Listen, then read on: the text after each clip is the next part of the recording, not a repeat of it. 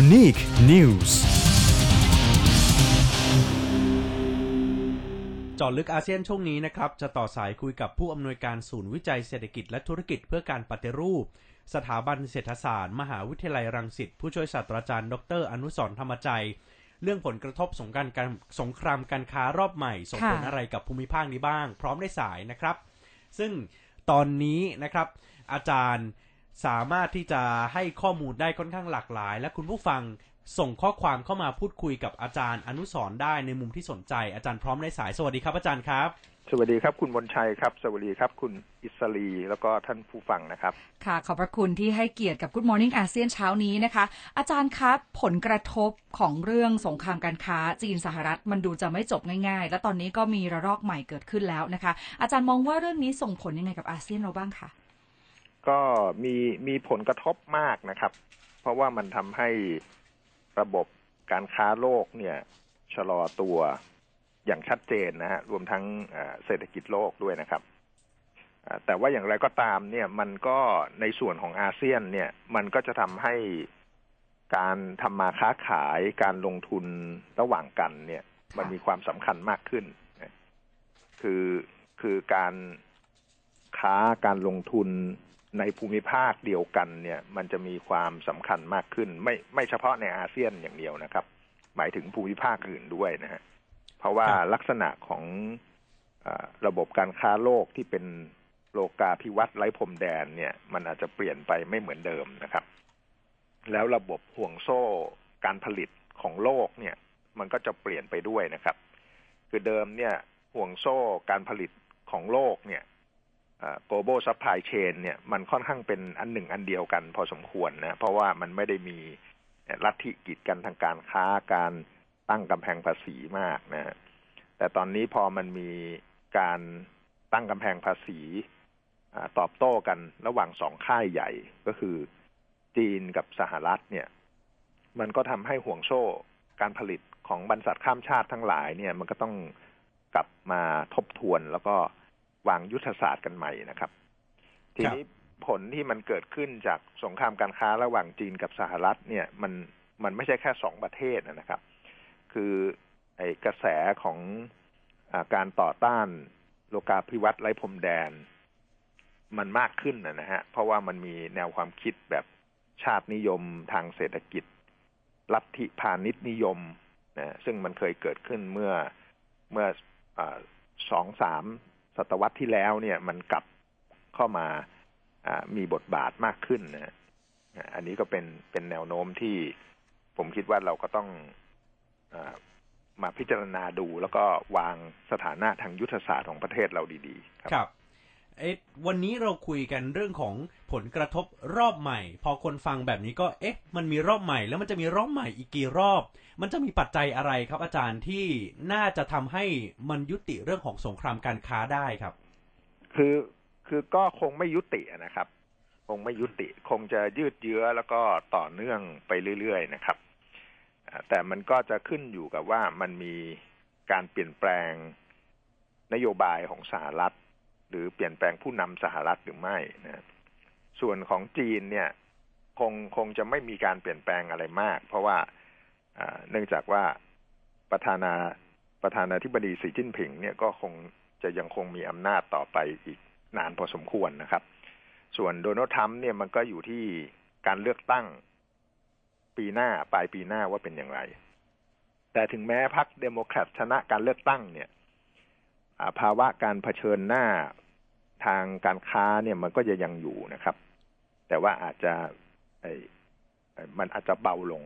มันอาจจะไม่เผชิญหน้าโดยวิธีการที่ก้าวร้าวเหมือนเหมือนสมัยอ่าโดนัลด์ทรัมป์นะฮะคือคือสงครามการค้าเนี่ยมันที่มันเกิดขึ้นเนี่ยมันจริง ๆ มันมีอะไรที่มันใหญ่กว่าสงครามทางการค้าเยอะครับนะครับ คือด้านหนึ่งเนี่ย สหรัฐก็ต้องการเหมือนสกัดอิทธิพล ทางเศรษฐกิจทางการค้าของจีน แล้วก็อิทธิพลทางด้านอื่น ๆด้วยนะครับนะครับขณะที่จีนก็พยายามที่จะขยายอิทธิพล ขยายบทบาทมากขึ้นนะคือในในสงครามทางการค้านี่มันมีเรื่องสงครามเทคโนโลยีมันซ่อนอยู่นะครับ เพราะว่าข้ออ้างของสหรัฐในการกีดกันทางการค้าสินค้าจากจีนเนี่ยกก็คือมันมีประเด็นเรื่องการละเมิดทรัพย์สินทางปัญปัญญา โดยเฉพาะในสินค้าไฮเทคถูกไหมครับ ซึ่งอันนี้สหรัฐก็ใช้มาตรา 301 เนี่ยในการตอบโต้ ในขณะเดียวกันเนี่ยสหรัฐเองก็เกรงว่าการพัฒนาเทคโนโลยี 5G ของหัวเว่ยนะจะมีผลต่อความมั่นคงของสหรัฐค่ะฉะนั้นบริษัทเทคโนโลยีของจีนเนี่ยก็ถูกถูกกระทบด้วยนะฮะ ทีนี้พอกระทบเนี่ยมันก็ไม่ได้กระทบที่จีนอย่างเดียวนะฮะ มันก็กระทบกับอ่าประเทศคู่ค้า ของไทยด้วยที่ครับพึ่งพาส่งออกไปจีนสูง แล้วกระทบกับไทยด้วย เพราะเศรษฐกิจจีนก็ชะลอตัว ในขณะที่เศรษฐกิจสหรัฐเนี่ย ก็ยังขยายตัวได้ดีระดับหนึ่งอยู่ แต่ว่าอีกระยะหนึ่งเนี่ยก็คงจะคงจะมีปัญหาเช่นเดียวกัน เพราะว่าอ่าการที่มันมีการกีดกันทางการค้ามากขึ้น เนี่ย ผลกระทบสุทธิมันจะเป็นลบนะฮะ ครับคือมันไม่มีทางเป็นบวกได้ มันจะเป็นลบผลกระทบสุทธิฮะระยะปานกลางระยะยาวนะฮะอาจารย์ครับระยะสั้นครับนี่มันครับอาจจะมีบางประเทศได้ประโยชน์บ้าง เพราะว่าพอตั้งกำแพงภาษีปุ๊บเนี่ยมันก็ปกป้องอุตสาหกรรมภายในระดับหนึ่งใช่ไหมครับ ทีนี้อีกอันหนึ่งก็คือสหรัฐเขาก็บีบ บีบ คือสร้างสภาวะนะที่ทำทำให้อ่าบรรษัทข้ามชาติในจีนเนี่ย โดยเฉพาะบรรษัทสัญชาติสหรัฐเนี่ยต้องย้ายฐานการผลิตเนี่ย อืมอันนี้ก็เป็นเป็นอีกเกมหนึ่งที่ที่ก็ต้องดูว่ามันจะมีพัฒนาการต่อไปยังไง ซึ่งอ่าบริษัทของสหรัฐหรือบริษัทต่างชาติในจีนก็จำนวนหนึ่งก็ย้ายมาเวียดนามมากขึ้นนะครับ เวียดนามมาเลเซีย อาจจะมาไทยบ้าง แต่ก็อย่าอย่าไปคาดหวังมากนะ เพราะว่ามันก็ต้องดูว่าแต่ละประเทศนี่มีความสามารถในการดึงดูดค่ะการลงทุนแค่ไหน แล้วก็ ทีนี้โลกมันก็เปลี่ยนไปเยอะ คือเทคโนโลยีมันเปลี่ยนเยอะ เวลาเขาย้ายฐานการผลิตเนี่ยเขาอาจจะไม่ย้ายไปประเทศที่มีต้นทุนแรงงานต่ำนะฮะเขาจะย้ายไปประเทศที่มีแรงงานที่มีทักษะสูงในการใช้เทคโนโลยีค่ะ เพราะว่าอย่างอย่างบริษัทญี่ปุ่นจำนวนหนึ่งเนี่ย เวลาเนี้ยก็ย้ายฐานกลับประเทศนะ เพราะว่ามันมี AI มีหุ่นยนต์ มีระบบหุ่นยนต์ มีระบบอัตโนมัติอืมที่มันทำงานแทนแรงงานคนได้ใช่ค่ะเปลี่ยนไปเยอะ คือค่ะฉะนั้นเราต้องวิเคราะห์ หรือประเมินดีๆอะคือมันมันสภาวะหลาย ๆ อย่างมันไม่ได้เหมือนเดิม อาจารย์คะ คราวนี้เหลืออีกสักหนึ่งนาทีครึ่งนะคะ เศรษฐกิจ ไตรมาสสุดท้ายของโลกอาจารย์มองว่าจะเป็นอย่างไรบ้าง แล้วผู้ประกอบการหรือว่าประชาชนที่อาจจะได้รับผลกระทบในเรื่องที่มันเกิดขึ้นจากสงครามการค้าตรงนี้เนี่ย ควรจะเตรียมตัวหรือว่าทำตัวอย่างไรคะก็น่าน่าจะชะลอตัวลงไปอีกนะ เพราะว่ามันมีการขึ้นภาษีเพิ่มเติมถูกไหมครับ แล้วก็ดูเหมือนการเจรจาเนี่ยมันไม่มีความคืบหน้าเท่าที่ควร นะฮะก็น่าจะกระทบต่อภาคส่งออกภาคท่องเที่ยวของประเทศต่างๆ ฉะนั้นประเทศต่างๆ เนี่ยก็ต้องหันมามาสนใจตลาดภายในมากขึ้น คือคือมันมันเป็นสภาวะที่มันมันทำให้ทุกประเทศเนี่ยต้องหันมากระตุ้นเศรษฐกิจภายในมากขึ้น แล้วก็อาจจะค้าขายในภูมิภาคตัวเองมากขึ้น ในครับส่วนของไทยหรืออาเซียนบางประเทศเนี่ย ก็ต้องไปเจราจา FTA เพื่อเปิดตลาดใหม่ ๆนะครับ